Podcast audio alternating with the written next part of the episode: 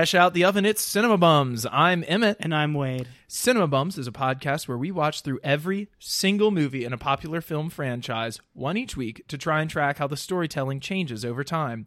Today, we are continuing our mini series, X23 about Fox's X Men films. We will fully spoil today's film, but try at all costs not to spoil any future entries in the series. Up right now, it's X2 X Men United. Yes, let me stop you right there, Emmett. I always knew this film as X2 X Men United. Uh-huh. Uh, I found out today that it's technically just called X2. If you go to buy it anywhere now, or if you watch it on Disney Plus like we did, Uh-huh. it's just called X2. Okay. So I looked this up, and I want us all to remember that the title of the first film was X Men. Uh-huh. Now, the second film is called X2 Uh-huh. which is pretty bold to assume that everyone would just know there were no other X films on the market. Uh, it was marketed as Uh-huh. X2 X Men United. Okay. So, like all of the trailers and the posters and the promo material said X2 X Men United, but that's not actually the title of the film. Fascinating. It is also called everywhere other than America Uh-huh. X Men 2. As opposed to just X2. Yes. God, they were really on something. And if I can spoil early something, 2000s, please do. the title of the next film Okay. the third film. Uh-huh. So remember, the titles so far have been X Men and X Two. Okay. The next film is called X Men: The Last Stand. okay, this really irritates me, but we can get into that when we get into our last stand episode. Um, if there's any last stands out there, please uh, do not add us on social media because it Oh, no. is the worst. But again, we're going to get into that a little bit later, as in next week. So here we go. It is directed by Bryan Singer. And before we have to do any more Bryan Singer throat clearing over here, The bad boy is back in the director's seat. I would just like to say, um, see our see our discussion of Bryan Singer from the last episode on uh, the first X Men. Uh, but I would like to add to that discussion, perhaps in the realm of separating the art from the artist, that if uh, Bryan Singer was as messed up on drugs as it seems like he was, and Kevin Feige was really having to like drag him out of the hotel room and come and put him in the director's chair, I think it's fair to question how much of the things that you really love about X Men and X2 um, are really the vision of Bryan Singer as opposed to the vision of the producers, the cinematographers, and the writers around him. Mhm. Um, which, at least for me, gives me a pass on saying that I can really love these movies uh, without feeling that bad about supporting that dude's work. Yes. Well, we're talking about Bryan Singer. Actually, let me add a little bit as well. Uh, these are some things I found in the excellent piece in the Hollywood Reporter uh, entitled Bryan Singer's Traumatic X Men Set. The movie created a monster by Tatiana Siegel for the film, the original film's 20th anniversary. This was published in the Hollywood Reporter this year in July. I'm going to start with uh, this, which is a quote from Lauren Shuler Donner, uh, the producer of the last two films. And all of this is taken directly from the Hollywood Reporter. It's a weird business, the film business, says Schuler Donner. We honor creativity and talent, and we forgive the brilliant ones. Unconsciously, we probably do enable them by turning a blind eye to whatever they're doing and taking their product and putting it out to the world. Or, as another exec involved with the film notes, his behavior was poor on the first movie. We accommodated him on the first movie, and therefore we have to accommodate him on the second movie.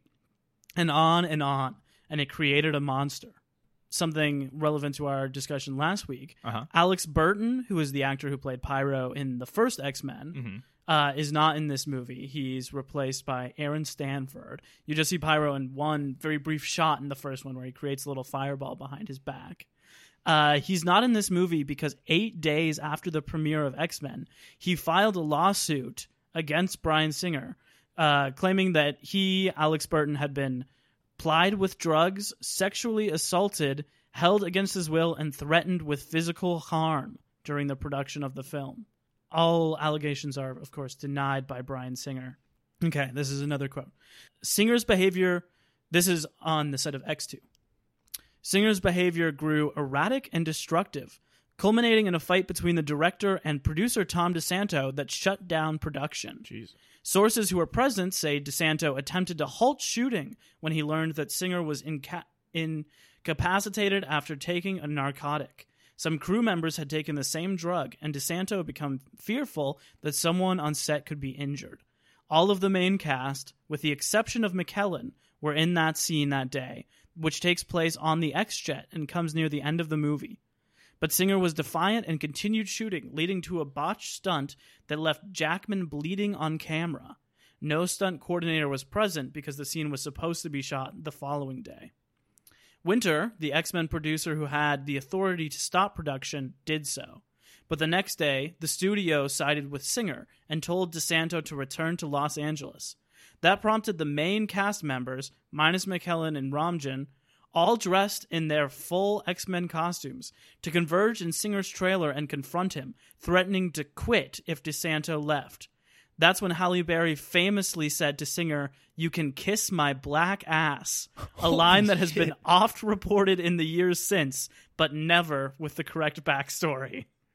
Damn. So that's from the production of this movie. Wow. Um, and then I'd like to finish with this, which I think puts it much better than either of us could. This is from GLAAD's Matthew Lasky.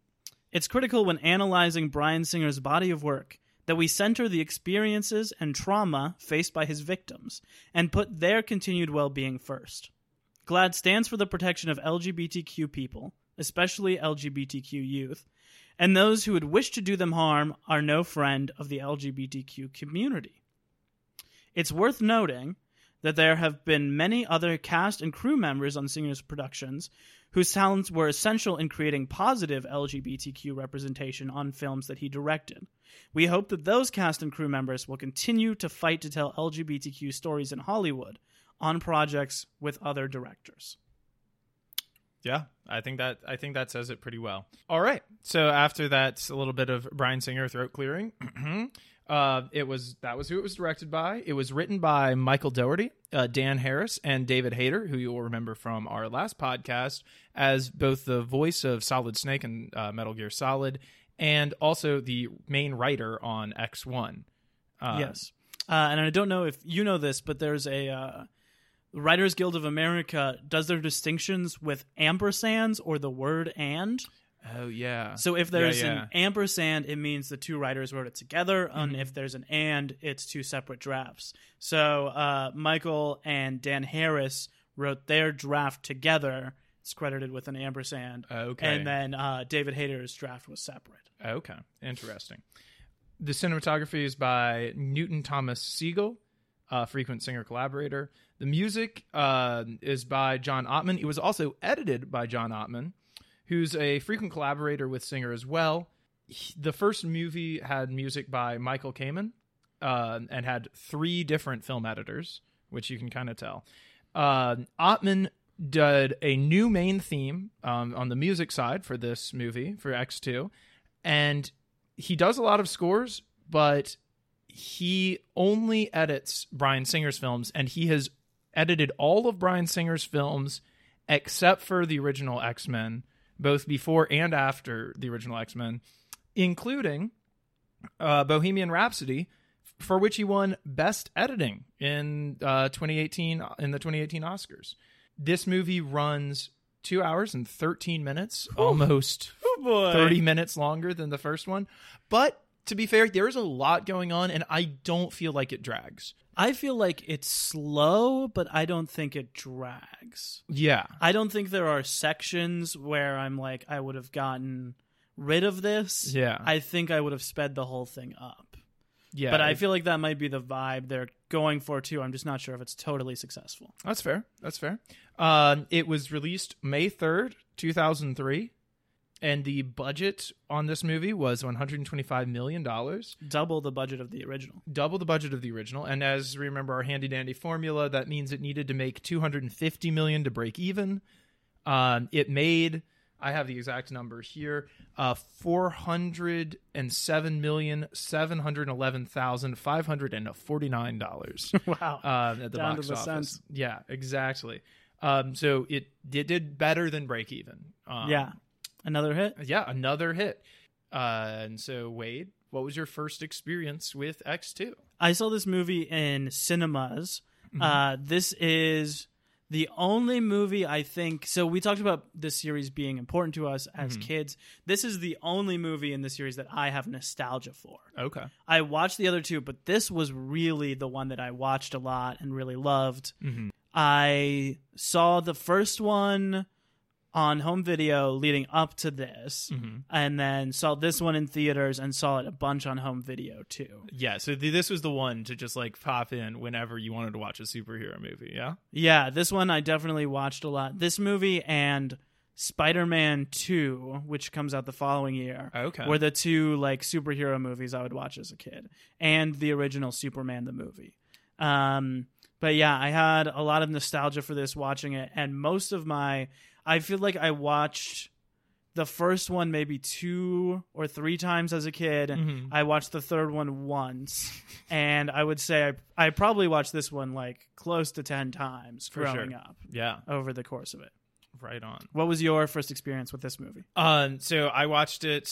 I'm sure that I watched it uh, either at my cousin Charles's house or with him at my house um, when we were when I was doing the watch with him of all these the same year that the third one came out. Um, this one was my favorite for a long time. It probably still is my favorite. Uh, it was for a minute there like my favorite movie it has everything uh, and i think it's just like really engaging i can't say the exact first time that i saw it though but i uh, similarly to you i watched it over and over and over as a kid so is this movie a flop or a bop wade I think this movie is a bop, bop, bop. Uh, I don't think it's the masterpiece that I thought it was as a kid, or that it is sometimes regarded as.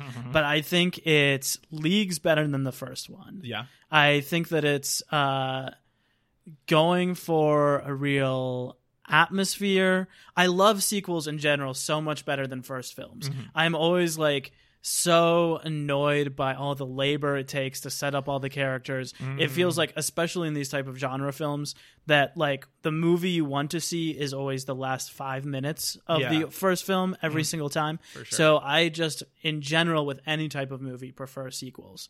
And I think it's so fun to watch the characters do something new. I love that they add new characters in this. Uh, I think there's a pretty compelling villain. Uh, my criticisms, top level criticisms of it, are that I do think that it is too slow, and I think that the CGI does not hold up in a lot of sections. But I think that it is like buoyed with some pretty good acting and some good practical effects that make it hold up today, even though it does like definitely feel like a period piece watching it today. Like it like I would never be like this is a modern movie. sure Um, but it is watching it, which is funny because I loved it so much growing up, and watching it now, it's like, oh, this was like peak of that era of for sure filmmaking. for sure This is like the dark second movie, but it also has the best action, which is why I think it's cool to kids too.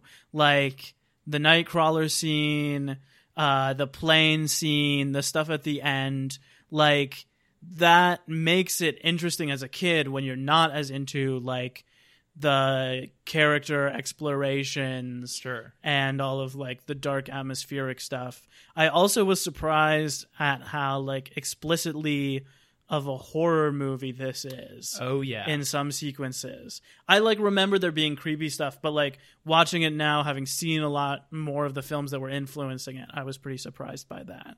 So, uh, Emmett, let me ask you about what you just said was your favorite movie of all time for a while. Flop or bop? I definitely think this one was a bop. No surprises there. Uh, I think that this one, like I said earlier, it has everything. I loved as a kid, like getting Magneto and Mystique as semi good guys in this one. I Mhm. always thought that that was super cool. Like the idea of all of the X Men teaming up and like Magneto, who is so iconic, and Mystique as well, who I've talked about my love for on the previous uh, one. So we don't need to get into all that here. But uh, it is like having both of them as a more heroic. There's there's that. I think there's like three or four sequences in this movie that are top of the line, like great sequences. Starting with the Nightcrawler invasion of the White House, you have the Magneto breaks out of the plastic prison, which is incredible. You have Oh, yeah. Wolverine fighting Lady Deathstrike, and the the whole raid on the X Mansion. I said those out of order, but the raid on the X Mansion is also like a truly harrowing scene, and really get to see good guy Wolverine in that, like fully coming into his role as like hero Wolverine in that scene. This movie was originally rated R because of the raid on the X Mansion. They were like, they said they had to cut uh, just like a few seconds worth of shots that had it the R rating. Wow. From some of the violence in that. Yeah, I mean it is pretty graphic. A lot of people die. The uh, Nightcrawler scene did not hold up for me, which I was pretty surprised by because I watched these movies. I watched all of these movies uh, four years ago before Apocalypse. I showed them all to my little brother. Uh, and I kind of came into that rewatch being like, I loved these movies as a kid. They're going to be so cool. And then he, having never seen them as a kid and coming to them as adult after watching all of the superhero movies today, Mm-hmm. uh, was not as impressed as I was being a little kid. But I remember still liking the sequence a lot then, and it just did not work for me now. I think it's like the effect is pretty strange, but it's like just so much jumping, and it's less like orchestrated than I remembered last time.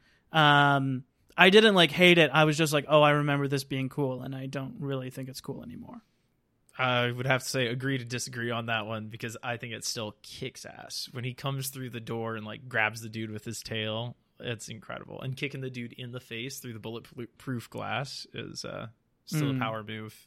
I think the ending shot of like where the camera flips and it goes to the mutant freedom now is pretty cool.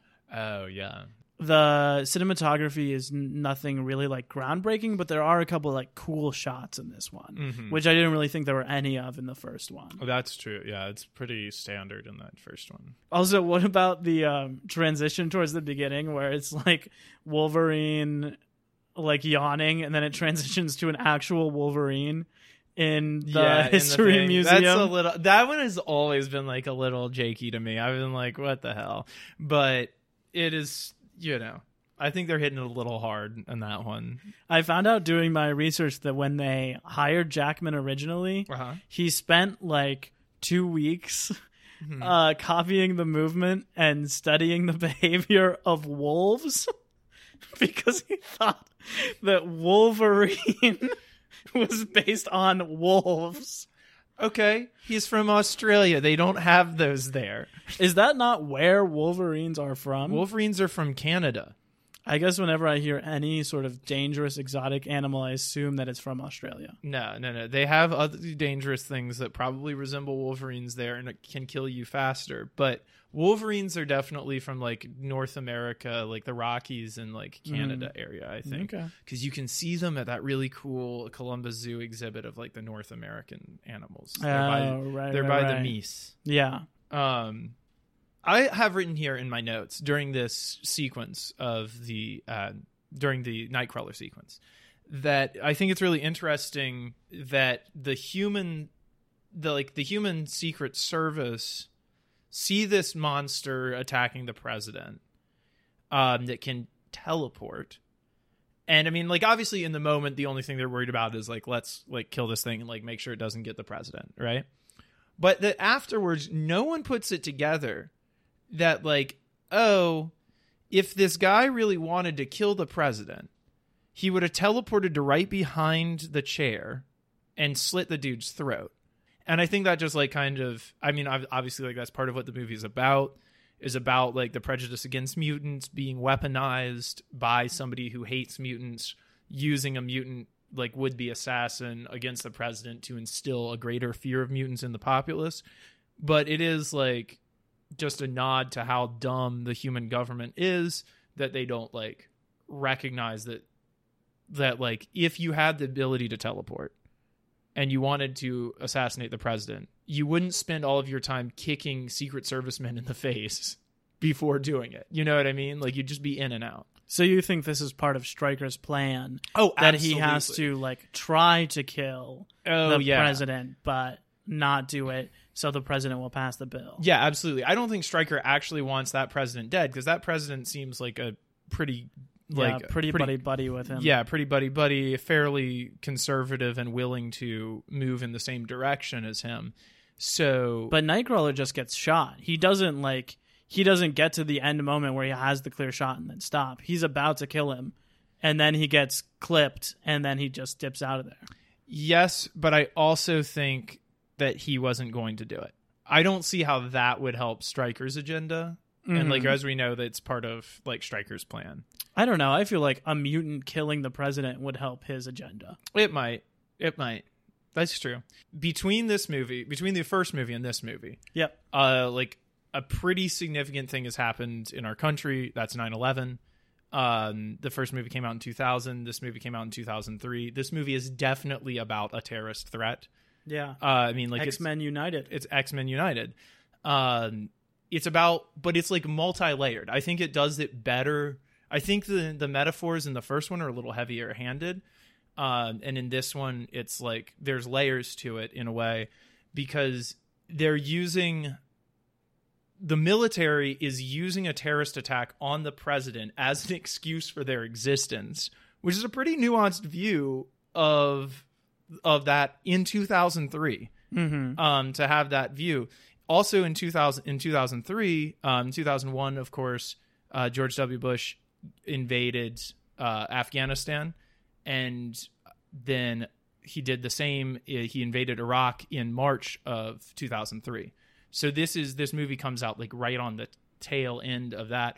The invasion of Iraq like they they declared the end of major combat operations in Iraq on May 1st, 2003, 2 days before this movie came out. Wow. And of course, as uh, history will let you know, uh, the occupation of Iraq by US forces lasted until withdrawal in 2011. Uh, and I believe there's still some forces over there uh, because of a resurgence of ISIS and all this other stuff. We don't have to get into all that. But the point is, this movie is like playing with those ideas about terrorism and like, does one bad acting action by a single member of this group condemn this whole group, which is definitely what Stryker is trying to get the government to do. It's complicated by the fact that William Stryker is, of course, behind that attack to begin with.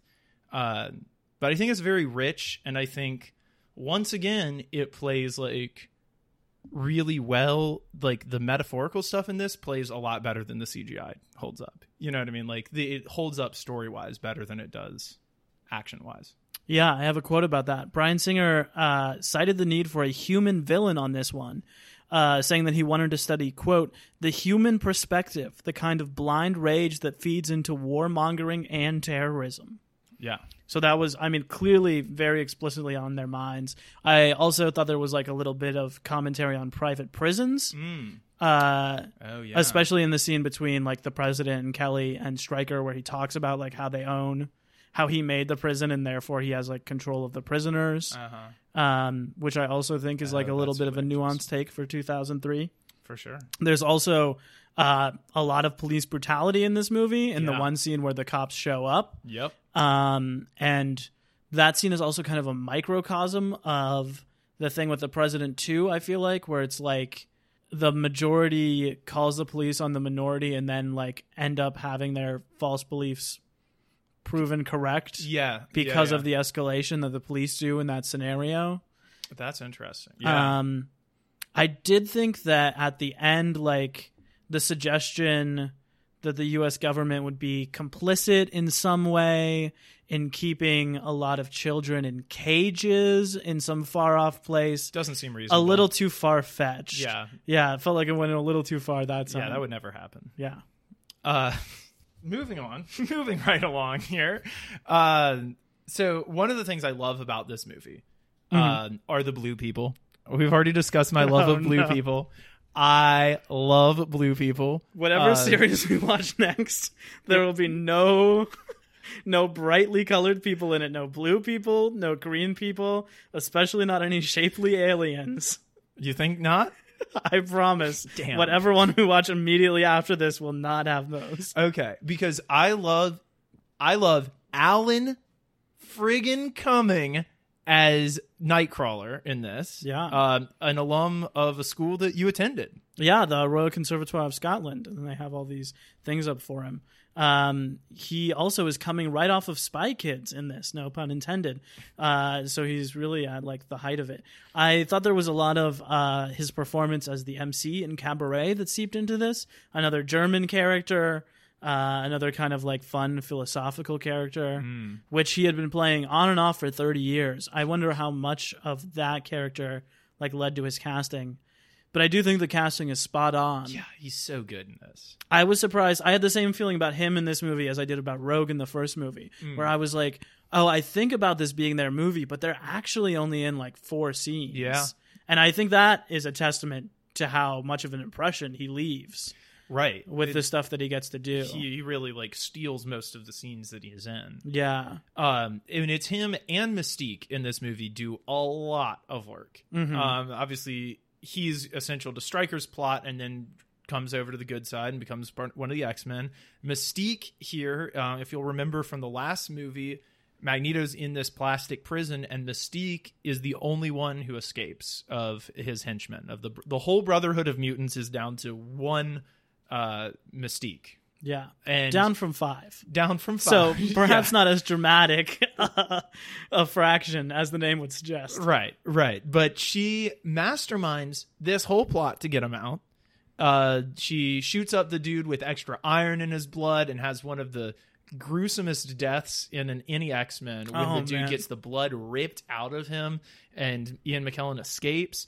Um, but really, she's just she's doing a lot. She also, as Senator Robert Kelly, famed uh, mutant hater from the X Men from the original X Men movie, uh, she puts up at least some amount of defense against the raid, the planned raid on the X Mansion. She's like, "Don't do that. There's kids there. It's a school," uh, which is interesting given her role as like a major antagonist in the previous movie. It's really interesting what they're doing with, like I said, like I enjoy watching uh, Ian McKellen and Mystique being the like coming into the team as good guys. Hmm but there there's a lot of hatchet burying going on in this film like between them and especially between rogue who if let us not let us not forget they tried to kill they had a plan that was going to involve her being dead Oh yeah, and in this movie, they're like the mean girls at her, talking about what what their assassination attempt did to her hair. yeah uh, they're like laughing in the corner. a pretty classic moment Little chatty halfies. Yeah, I think it's really cool at the start of this to see Mystique get to be like working of her own volition. Mm-hmm. I think it shows that because she her role like is basically lead henchman. Yeah. You know, that is she's like the lead henchman to the bad guy. So it's cool that when he's away in prison, she like of her own volition goes and breaks him out. Mm-hmm. yeah The Senator Kelly thing is neat too. I think that actor Bruce Davison is uh, really talented as playing Mystique, playing Senator Kelly, Yeah. and really had me wondering like the implications of that. Like, does his wife know he's dead? Oh, like, is it a full time job impersonating that guy? Do his kids know he's dead? Like, is she twenty four seven playing Senator Kelly, or does Senator Kelly just show up to court once a month when the mutants are being talked about, and then misses every other day at the Hmm. that's Senate? a, that's a great question it has only been like two weeks yeah, it hasn't been too long. So Clearly, So maybe she maybe she really has just been doing that for two weeks until she can figure out what her plan to get Magneto free is. There's also a scene in this movie that was like pretty shocking to me where Mystique just tries to sleep with Wolverine. Yeah. It's not plot motivated. It's not foreshadowed in any of their scenes before or after. I mean, there's a little bit of chemistry, but there's no, nothing about a relationship between them. There's just a scene where Mystique comes into his tent and tries to sleep with Wolverine and says, like, this is what I want. Yeah. What do you want? Yeah, and then shows herself as I mean, she starts it sh- pretending to be Jean Grey. Yeah. But then she shows she shows him Storm, also Rogue. Oh, I didn't. I didn't catch that. I didn't catch who the people were. Yeah, I I'm thought she was just sure shifting bodies. I thought it was Storm and Rogue. no, I'm sure it two. is. If that's what you saw, I wasn't paying.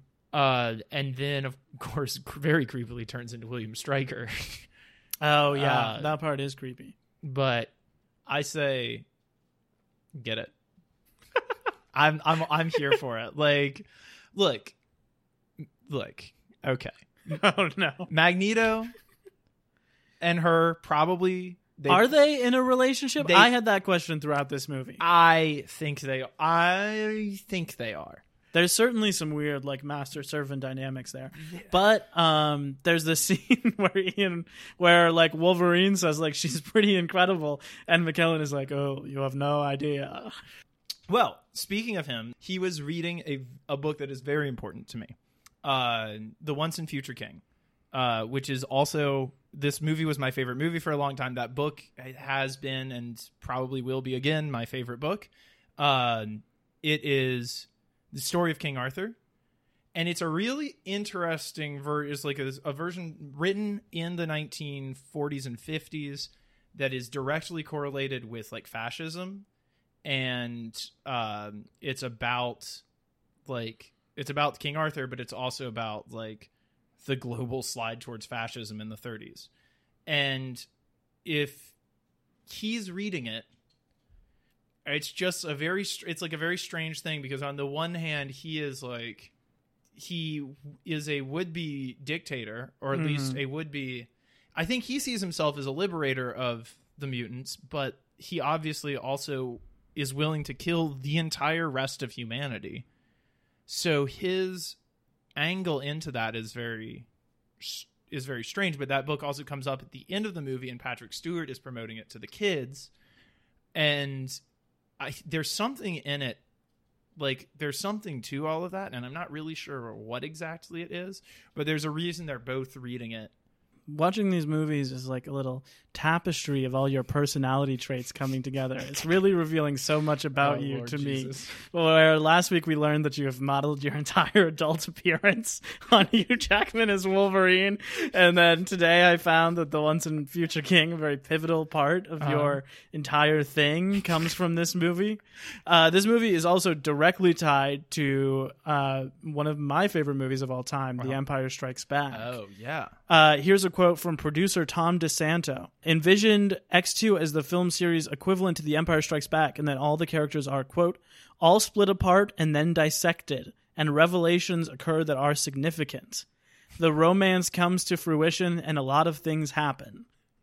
So, beyond that somewhat vague summary, I think Oh, that this man. movie massively cribs from the Empire Strikes Back playbook in a way that it's it does it much more successful than say the Lego Movie 2 or almost any other Mm-hmm. sequel that tries to take from Empire Strikes Back. But it does the thing where like the heroes that were all together in the last one Mm-hmm. are split up in little tiny pockets on side journeys. It does the thing where you have like long takes that are just of character interactions, like no plot, but we Mm-hmm. just spend some time seeing jokes or seeing emotions, how characters react to things. Mm-hmm. I think the music is very evocative Yeah. of yeah. Empire Strikes You're Back. that dreamy, that dreamy, yeah, some quality. of that incidental music, especially. Obviously, it, the romance is, I would say, a smaller part of this than Empire. I think that Empire leans on kind of like the genre constructions of romance, and this leads on the genre constructions of horror a little bit more. Mm-hmm. But the actual like Jean Grey Wolverine scene in the movie Mm-hmm. is like hugely reminiscent of the closet scene with Han and Leia, where they Oh, like yeah. finally confront their um, feelings, and one of them is like very weirdly forceful when you watch it back today. Um, Yeah. so yeah, I think, and that this movie ends on like a mar- major character death. It ends with the characters flying away. Um, you There's have, also all those times they can't fly the thing when they're trying to. yeah, exactly, exactly. Yeah. Yeah, so I think in terms of tone, even kind of like the fact that it's all in this like endless maze of a bunker is pretty similar to Cloud City. Uh, yeah. And we do get like the matchup that we want at the end of this movie in a way that you don't like at the end of uh, the the first X-Men like the matchup between Wolverine and Sabretooth not that cool. The matchup between Wolverine and Lady Deathstrike it gives you what you want. It like it is what the people asked for.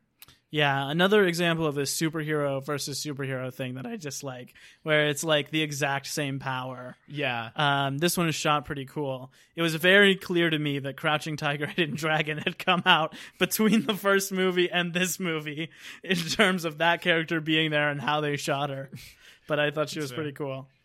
Uh yeah, she is yeah, yeah, I mean it's interesting you say that like of having the exact same power. It is a weakness in a lot of superhero movies, but I also think about like think about this being like maybe the first one that did it that way.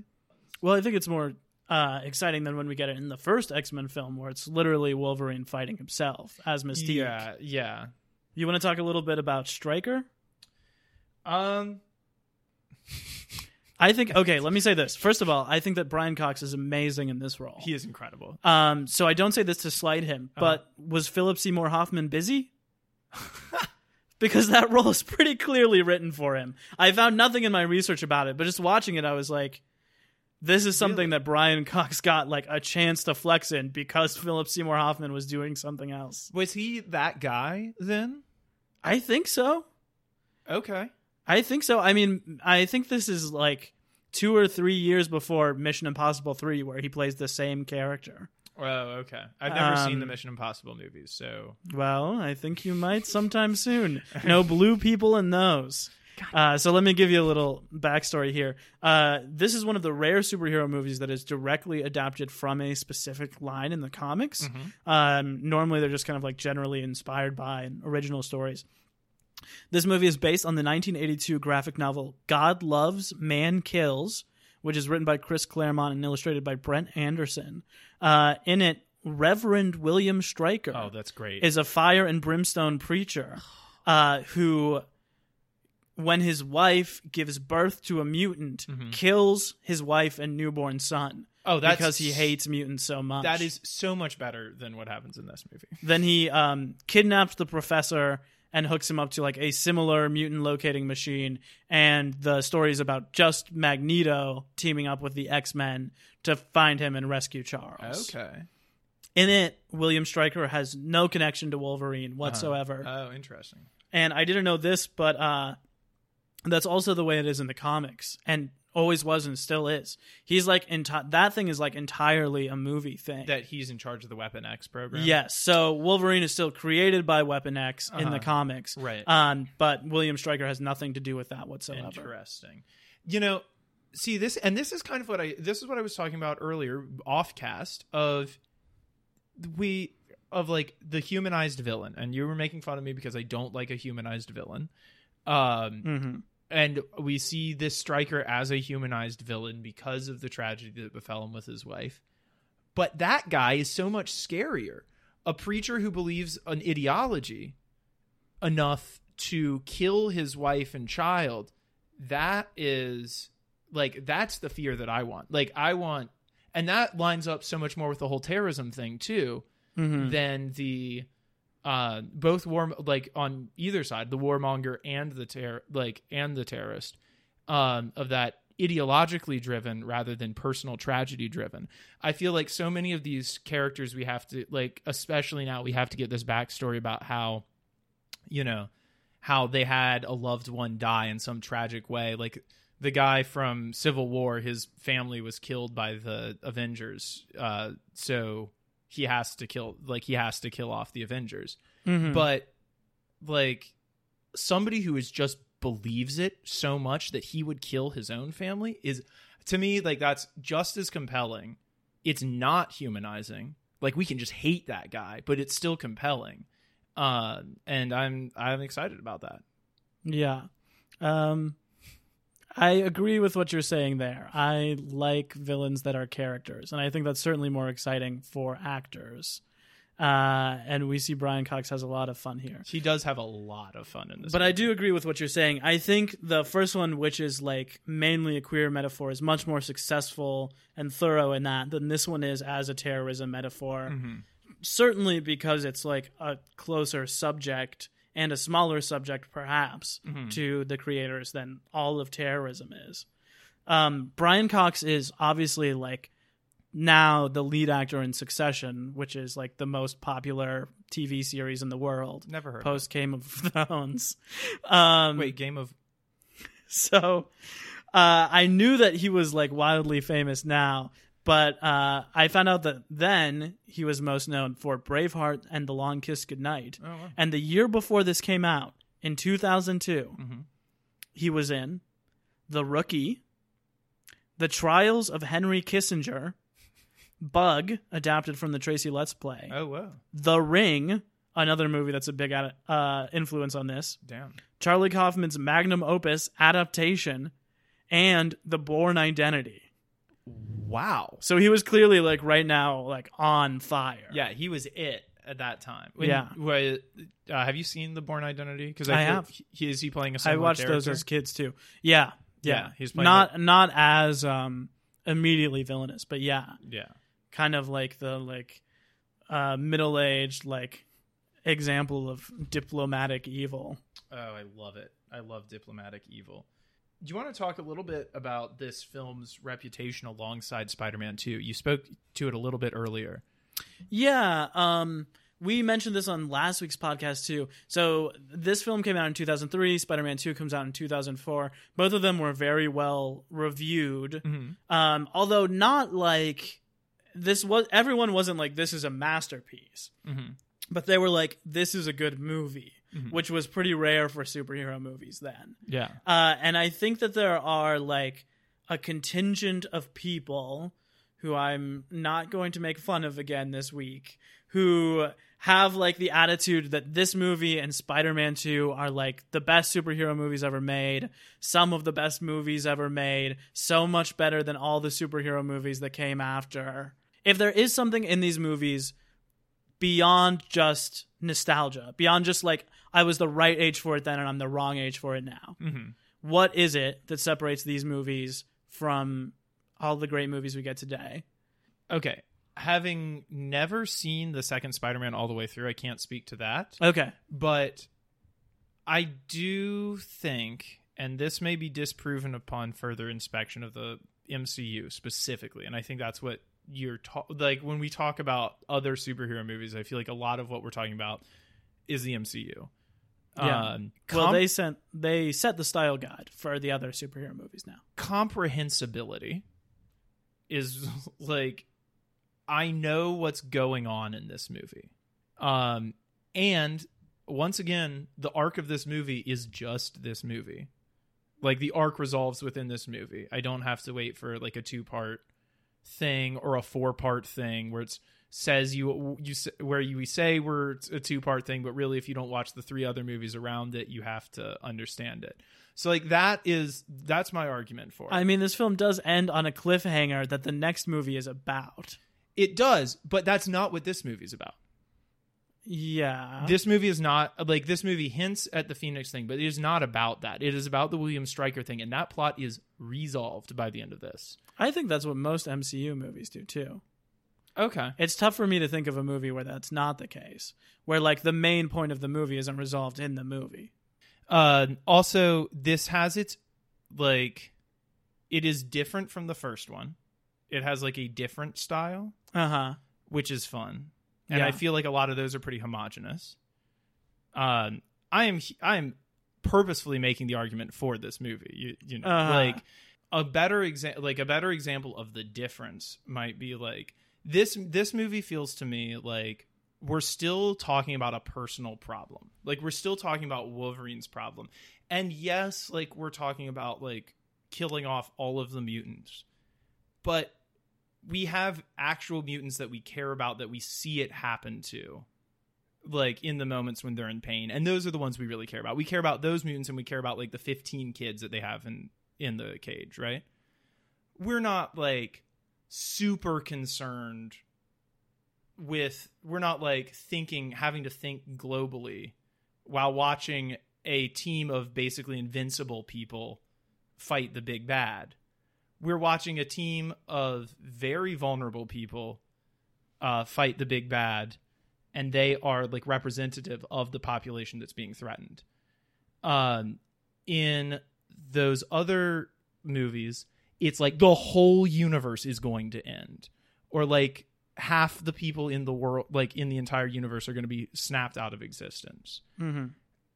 that's not that's not something that you can actually like you can think about it as being like oh that's bad but you can't like emotionally attach yourself to that and especially not like with the snap stuff they do a little bit better job because you see like peter parker get drifted Yeah, it's all characters dust. you care about. it's characters you care about although again i would say like if you've only been watching that movie you don't care about all of those people as much like if you were to take it by itself instead of watching the 20 movies that come before i don't know why you would watch that movie without watching the 20 movies that come before but again i do think it's a flaw if it's a movie that you can only watch if you've watched the 20 movies that come like only be emotionally invested in the last act if you've watched the 20 movies that's come before and with this i feel like you could get emotionally invested in those characters within the span of this movie like Mhm. we don't we don't know the backstory on that kid who can blink, you know, and stuff. But I don't need to. Like that one scene of him was enough to get emotionally invested in him. Mhm. And like now if he dies, or like the kid with the blue tongue, like if they die, I don't need to know 15 movies back his backstory. Mhm. Like that movie is enough. So that would be my argument for like these movies are in some ways aiming lower um and like making it more real that way. Okay. I think it's illustrative to me in this discussion which MCU films you have seen and which you have not. Well, that's very true. I do think that you are correct that this film is more successful than the first one, which is like going for a superhero film. Right. And I think a lot of the early films in the MCU are going for the superhero genre, Mhm. where it's like someone has to be on top of a building trying to end the world. Yeah. And I think like it is to this film's great credit that it doesn't go for that. Yeah. Um, and hopefully we never have to see that in this series again, since they seem to uh, have figured it out this time. I do think this movie has a little bit of the Wrath of Khan problem too, Okay. which does not take away from it itself, but I think the shadow of this movie lays heavy on the rest of the series Yeah. in that they spend like far too long and make like far too unnecessary narrative decisions trying to recreate this movie. Yes. I would just say, my opinion, and it may be wrong, uh, of those people who like hold these movies in hollow ground is that they probably haven't seen them in a while. That's, because I think these entries hold up better than other entries, but like I don't think that the best of the er- early X-Men and Spider-Man movies are better than the very best of superhero movies today. I actually don't really think they're close. And I feel like it's like a mixture of nostalgia and like having not really revisited it through the eyes of a modern viewer today. I think this movie kind of lacks a really clear narrative thread. There are like a lot of different strings being pulled, and I think that comes with like part of like the slow pacing issue. Mhm. The fact that we like get to the final battle of this movie an hour and 20 minutes into it when there are still 50 minutes oh, yeah, left that is a little weird. this is kind of the opposite of the first movie where I can tell you what the plot is, but Mhm. I'm not sure I could tell you very clearly what it's about. Like I'm not sure I could as succinctly tell you the story and I certainly Right. don't think that like propels it forward at every turn. Yeah, they don't really nail the everybody coming back together. Oh, yeah, they, that's true. They nail the like, oh, let's have other everybody do separate things, but the coming together feels rushed. But then the final battle, like you said, starts w- way early. Yeah. Also, what Wolverine is doing is pretty is still pretty unattached from what everyone else is doing, like up until the last ten minutes. Yeah.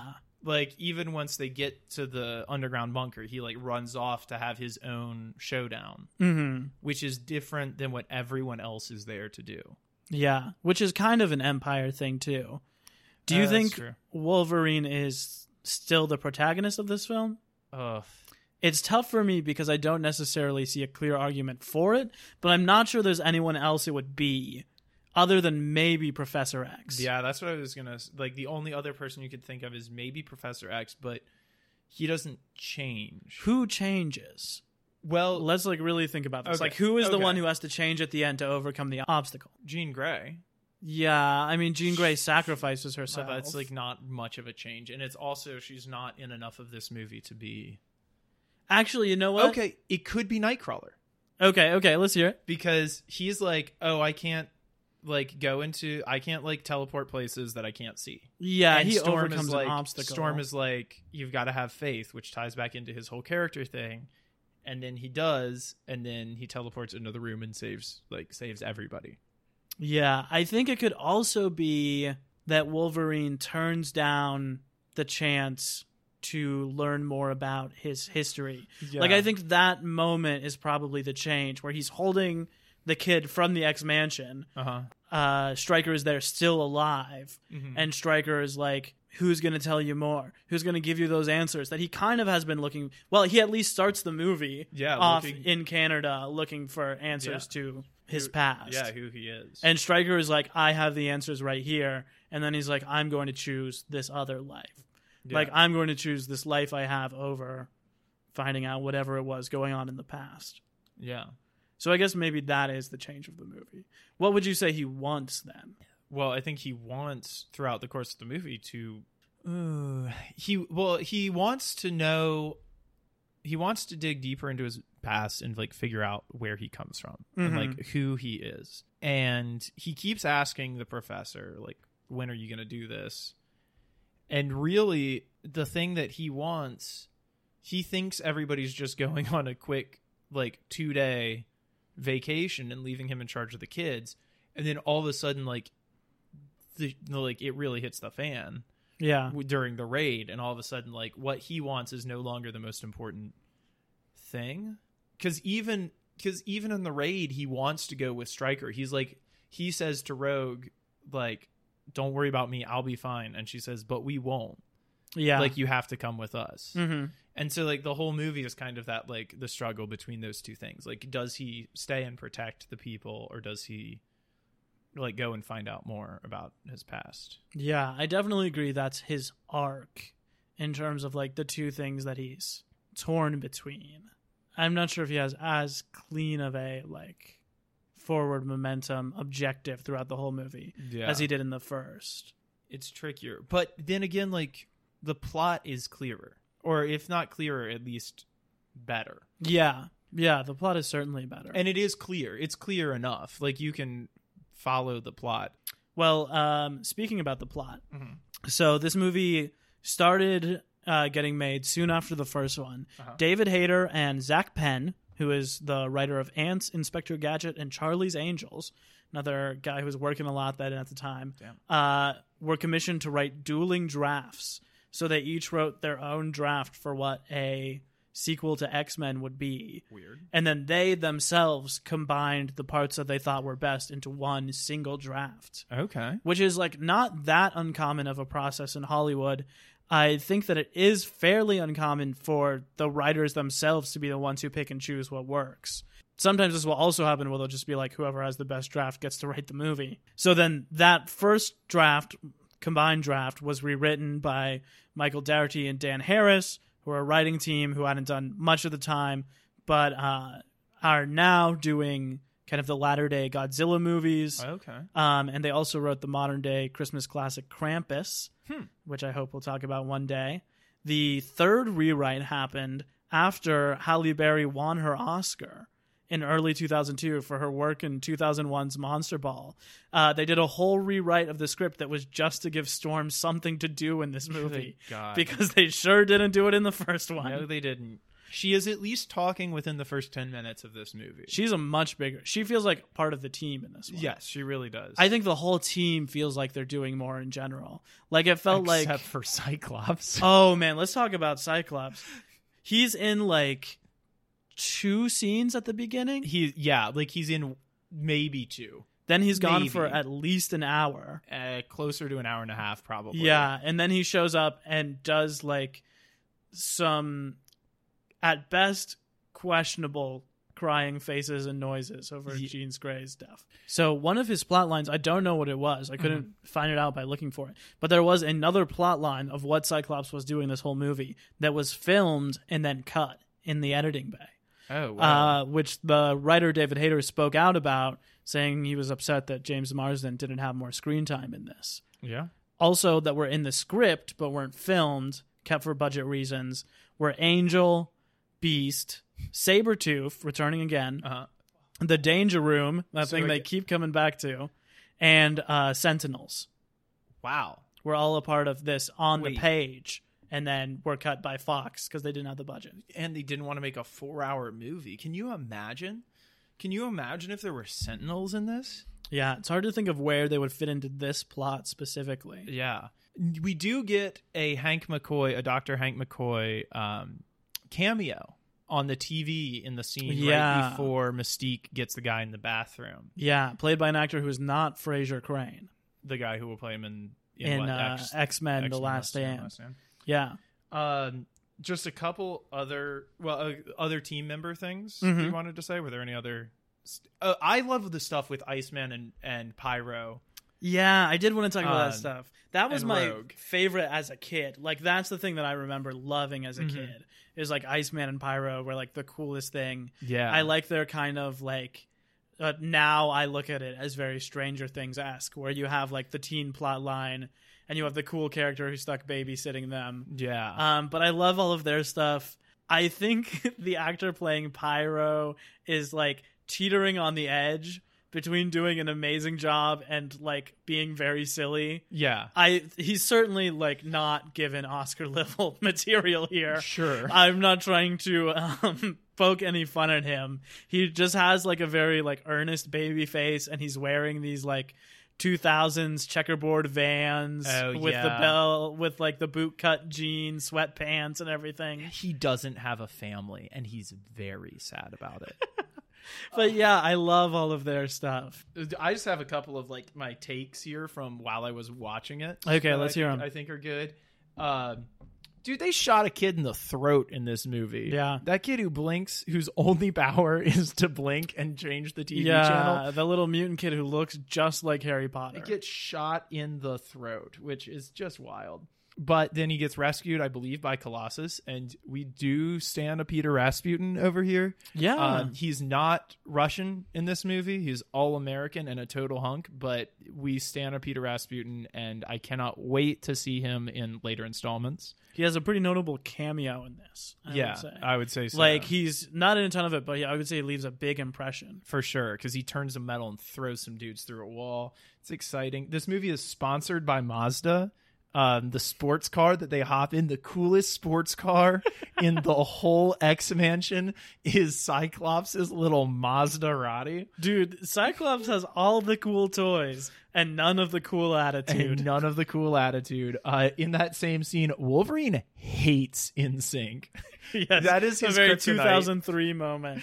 We've got uh, Bobby's little brother Ronnie. He sucks. Ronnie is a sucker. He's a snitch. Yeah, we do not like we Ronnie. Hate We Ronnie. hate Ronnie. Ronnie is the real villain of this movie. Dude, if, if- I had to pick one, Dude, honestly, if okay, if Ronnie hadn't called the cops, one, Wolverine wouldn't have gotten shot in the head by the friggin' pigs. oh yeah, And two, they wouldn't have got they wouldn't have gotten blown out of the air by the Air Force either. yeah, Because that's all because of the stuff that Pyro does later. and it immediately backfires on them because you see the police coming in and like roughing all up on the family. Yeah. So then I was like, okay, I'm glad they're gonna get their kabumbits. But then it just ends with them like staring from the top window in the suburbs, like Yeah. smugly as the superheroes run away. little uh little mutant we got nothing good to Ronnie. say we got about Ronnie. nothing good to say about Ronnie. Love the actress the actress's line delivery for um have you tried not being a mutant? Yeah. One of the iconic lines that I remembered even as a kid I got what that one meant. She's Um, so good. That scene is the only scene that's really like playing in the playground. The first movie is, but does it pretty Yeah. well. Oh, the stuff with Jason. It reminds me like especially when he's like he turns into the little girl and like is taking Professor Oh, yeah. X to the empty mansion. Totally Uh-huh. creepy. Super creepy. It's like a couple different you said horror, but it's a couple different kinds of horror in this movie. Like it's important to note there's there's body horror, there's like the creepy kid horror. Yep. There's like the house invasion horror. There's a lot of different Oh yeah. there's a lot of different genres of it going on but that part specifically reminded me strangely here of the little Voldemort kid on this platform nine and three quarters in like the death scene in the seventh one. Oh, okay. Um, s- I don't know exactly, but like the the weird little, uh, Yeah. it was it creeps me. That scene always creeps me out. Also, Jean Grey and Cyclops are married. Yeah, I wrote that down too. She mentions it isn't explicit, but she mentions like you you flirt with the bad guy, but you marry the good guy. No, here's what she says. She Okay. says you flirt with the bad boy, but you don't take him home. Something, something, something. We're married, Logan. Is that actually? Does she actually say we're married? I'm pretty damn sure. okay. or at least I married him or something. Like Yeah. they are they are married. Well, I mean, they share a room. I mean, I guess that's the only way they could and it not be an R rating. They look like mid thirties. Like they look. I'm. It's interesting. I don't know how much we want to get into this. How do you feel at top level about the decision to like look at the whole house of X Men characters? This was a decision not just made in this film, Okay. uh, but made in the last film. But like to say like some of these characters are adults yeah. Who are a little older than leads of these kinds of movies normally are, which is kind of cool. Yeah. And like the other ones are kids. You know, like Kitty Pryde is like 11 Yeah. or Jubilee or stuff. Like Yeah. taking like some of them and making them like young students and then taking the others and making them like older adults. Well, I think it was probably a very conscious decision knowing that they wanted to later make like a boatload of these movies. Uh-huh.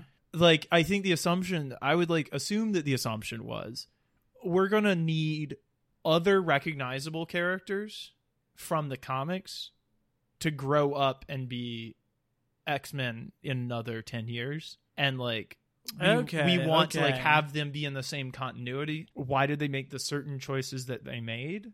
And like those are not necessarily the team members that you would have be it. And also, like at the beginning of the first movie, it's like just Jean Grey, Storm, and Cyclops are the only three adults, right? I don't think there's Um, any yeah. other. There's no other adult teacher Yeah. there, Yep. which also seems like I don't know. That looks like a very big school. Not a lot of variety in the classroom, it looks like. Yeah, you've got the three of them and Professor X. Mhm. It's like pretty small. I don't know why you would Maybe there's some adjuncts. two more. Yeah, that we like some see. human adjuncts, like Moira MacTaggert or someone who comes in and um, does something.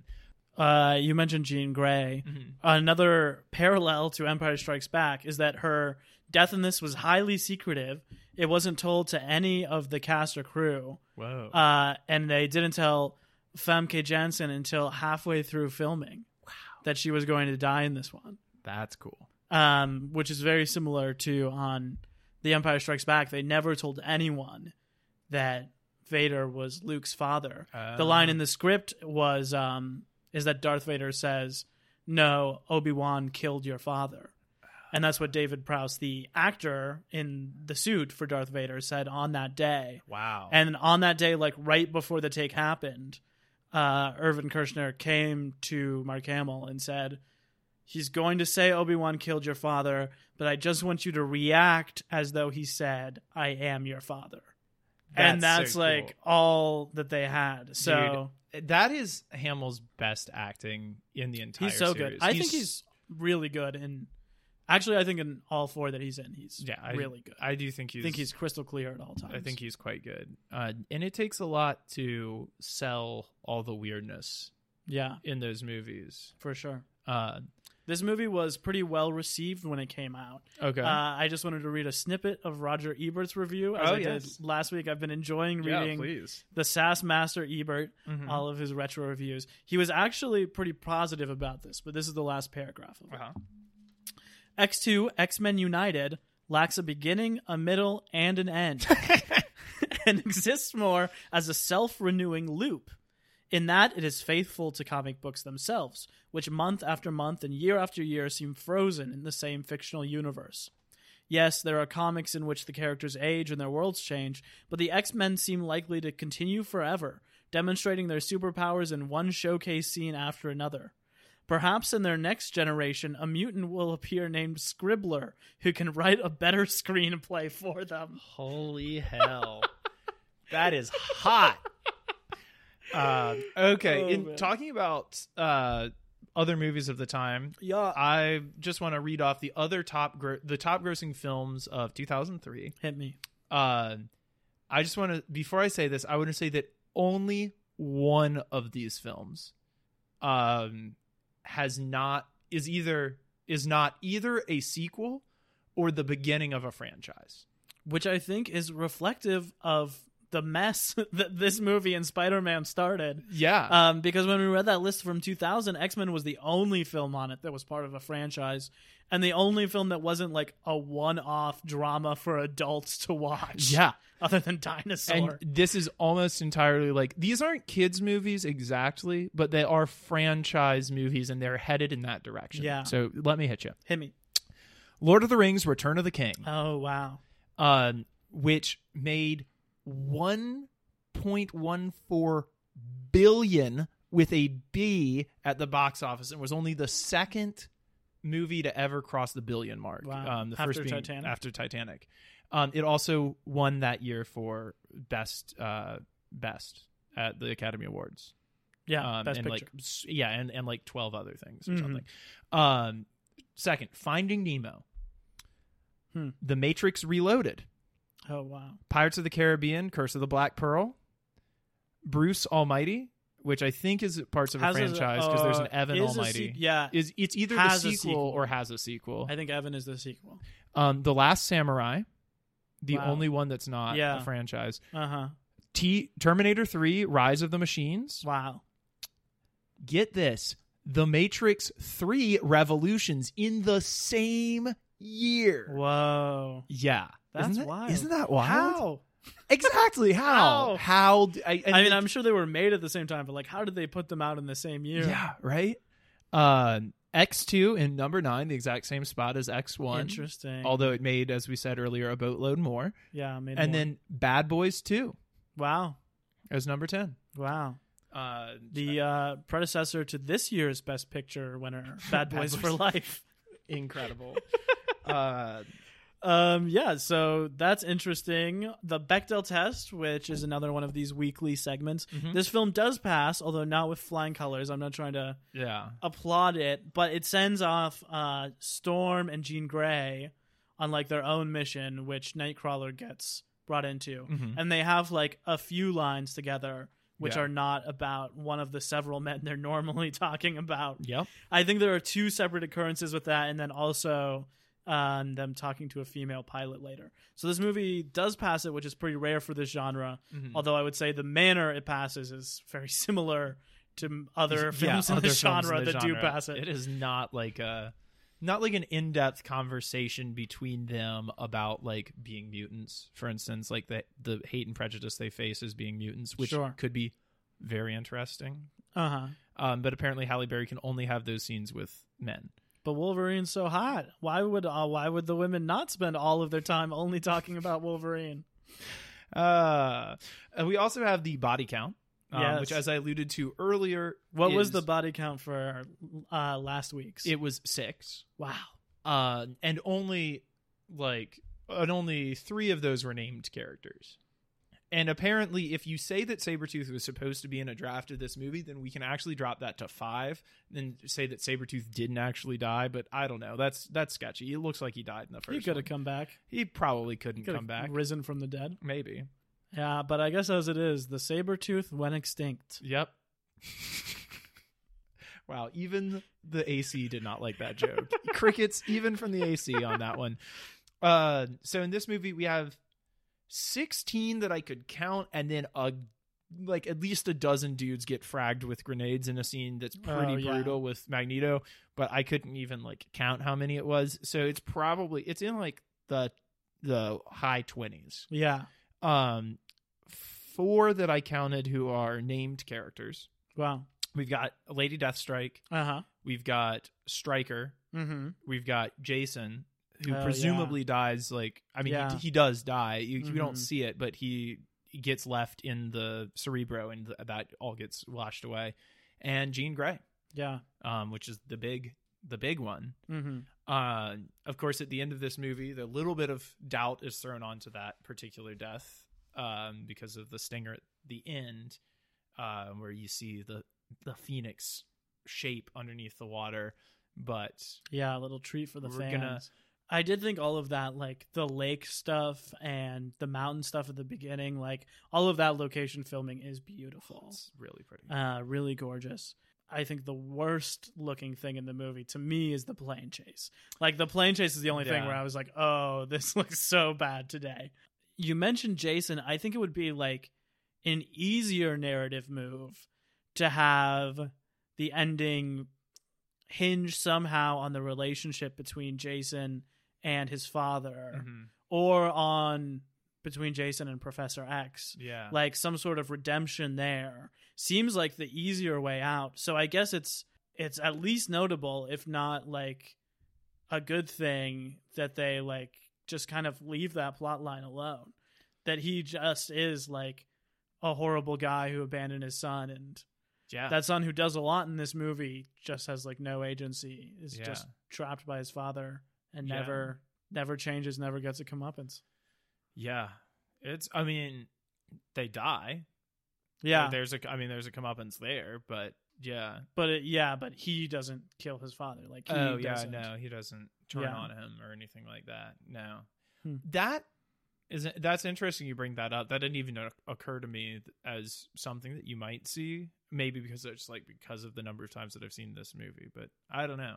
I mean, how many movies do you see where like the bad guy hates their kid Right, and then the kid turns on the on the dad, or the dad like comes back to save the kid? yeah You know. yeah some sort of self sacrifice at the last minute. hmm Who was your MVP OTW for this film? Oh, Your favorite character who is not Wolverine? well, it's one of the blue people. Oh boy, Uh, let's work our way it, down. it uh, like I don't know. It's gotta it, no. It's got to be Nightcrawler. Mm. Just like does so much cool stuff in this movie. Saves saves Professor X. Saves Storm. Uh, really like sets. I I always thought that they were gearing up for a third movie where Storm and Nightcrawler are like a couple or Oh, like are going or like heading in that direction. Yeah, I can see because you can you like you can tell that he like is into her and she is like the person who has the most like human interaction with him. Yeah, uh and i always thought like that would be a cool way to go. Um I think the faith element of his character is really cool. yeah. and fully explored in this too like or at least thoroughly explored in a way that it probably wouldn't be in most other movies. Mhm. and i think even that ties back to maybe one of the lines storm had in the first movie. So i would like to see like more between them. Yeah. They're both great in this movie. They are really i think almost everyone turns in a really solid performance in this. Yeah. Apparently under duress from what we Yeah, read From earlier some- so. yeah from some messed up stuff that was going on too. Yeah. Uh so uh, yeah who's your who's your mvp on this um, other than wolverine? Yeah, there are a lot of characters I really like, but my MVP OTW is actually Shawn Ashmore as Bobby Drake slash Iceman. no way. Okay. I think he's really good in this. all right. I think well, I think he's good in the first one too, but I think he like that's a tough role to play. Hmm. He's like jealous of his teacher who his Mhm. girlfriend has a crush on mm-hmm. he's like dreamboat high school boyfriend he also has to be like horny teenager who can't Mhm. get it on with his girlfriend yeah and he also is like friends with pyro but like the good like knows that his friend is going down a dark place uh-huh and he doesn't know how to deal with it. And I think that he like plays the balance of those things so well. Like all of those could so easily go to a bla- uh, bad place so quickly yeah uh, with a less talented actor. But I think he has like a really soft touch to the character. I like him in Rogue's relationship.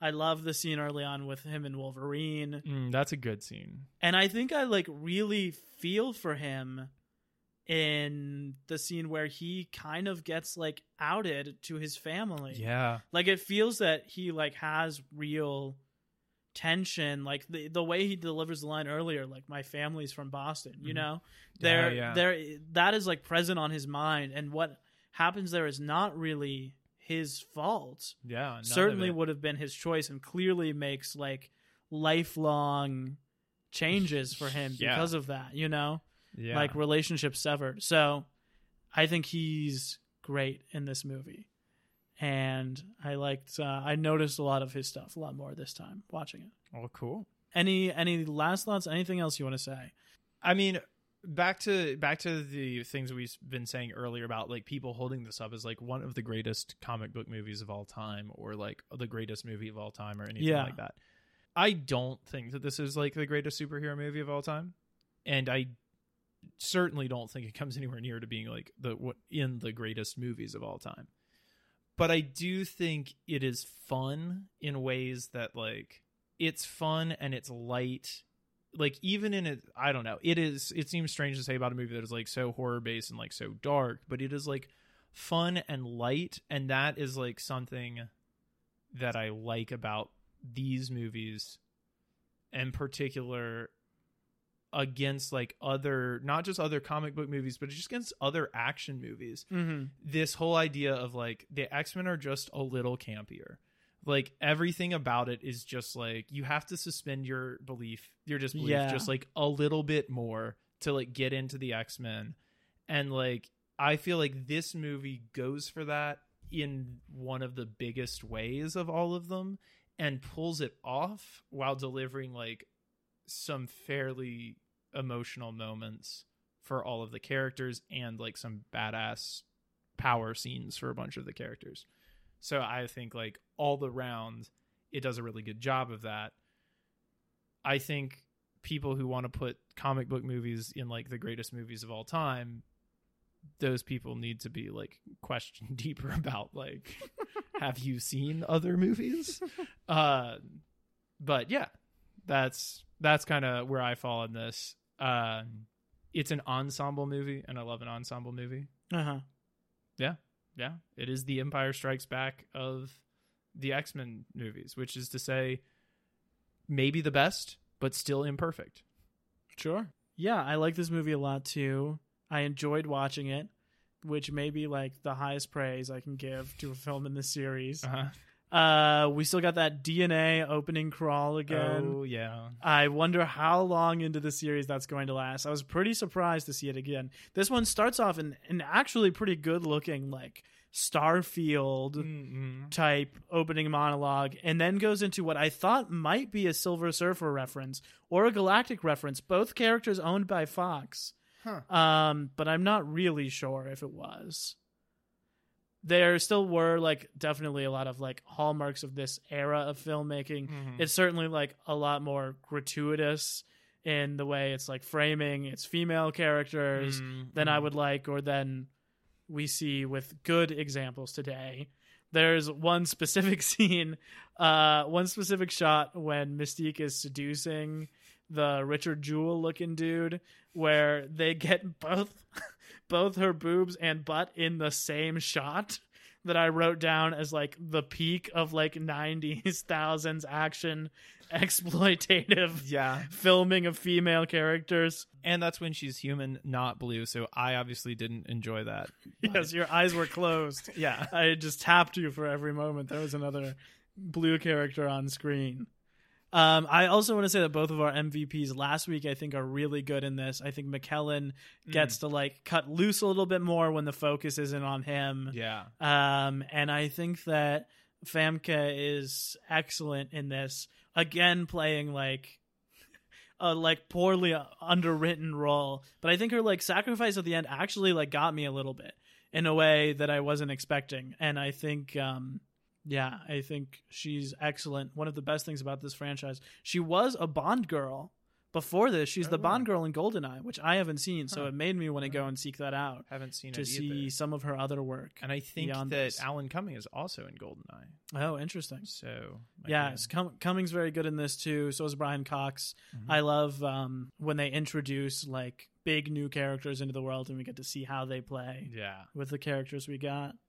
I do like that about this one is like there's so much it's like so much more efficient in the first half hour of storytelling than the first one is. It just like feels like you know what the X-Men are. Here's what's going on in this movie instead of like having to introduce everything. And it's still a half hour longer than the one that came before because Yeah. there's so much going on. Yeah, for sure. Yeah. And this one never devolves into 20 minutes where all that's happening is one single action scene. Yeah. Like this one does a lot of cross cutting and the action is more well shot, obviously, but it never. This is a film where like the answer is not that they have to kick harder, yeah. which is kind of the thing I always dislike about superhero movies is where like the arc is that you just have to punch them harder yeah. and then you win. So we'll be back next week. Yeah, with X Men: The Last Stand. There is not a three in that title, but we can dig into that and all of the other things that we feel about that movie. Yeah, get ready for a long behind the scenes drama section on that one. Oh Lord, as we attempt to discover what went wrong. If uh if X23 was not like personal to us as the title of this miniseries, Wow. we really could have called it The Last Dance. oh that's That is such a good joke. that is a good joke. Yeah, and if there are any last stands, uh, please really do email us at the uh, Yes, uh at whatever our email is that we're about to say in the outro. Um, please wait, email no, us no, there I, and tell us I was truly in that moment like, what's the name of our podcast?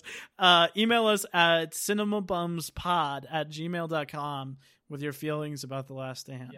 Um, and if you were truly offended by what we had to say about X2 and Spider Man 2 in this, uh, please remember that we don't have an email address and there's no way to contact us. and if you And were please stop playing this immediately before the credits so you don't hear any ways to contact us. And if you were uh, offended by anything I may or may not feel about the MCU, rewatch all of them.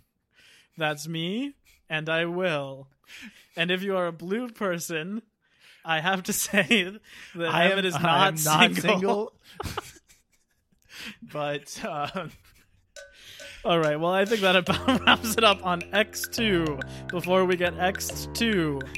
stay safe out there. It is still a pandemic. Cinema Bums is a production of DKG Podcast. It is created and produced by Wade Lawrence Holloman and me, Emmett Temple. Wade also edits and mixes this podcast. Our theme music is by Zane Holloman, who you can find on Bandcamp, and our show art is by Autumn Beckner. Our social media is managed by Laura Bennett.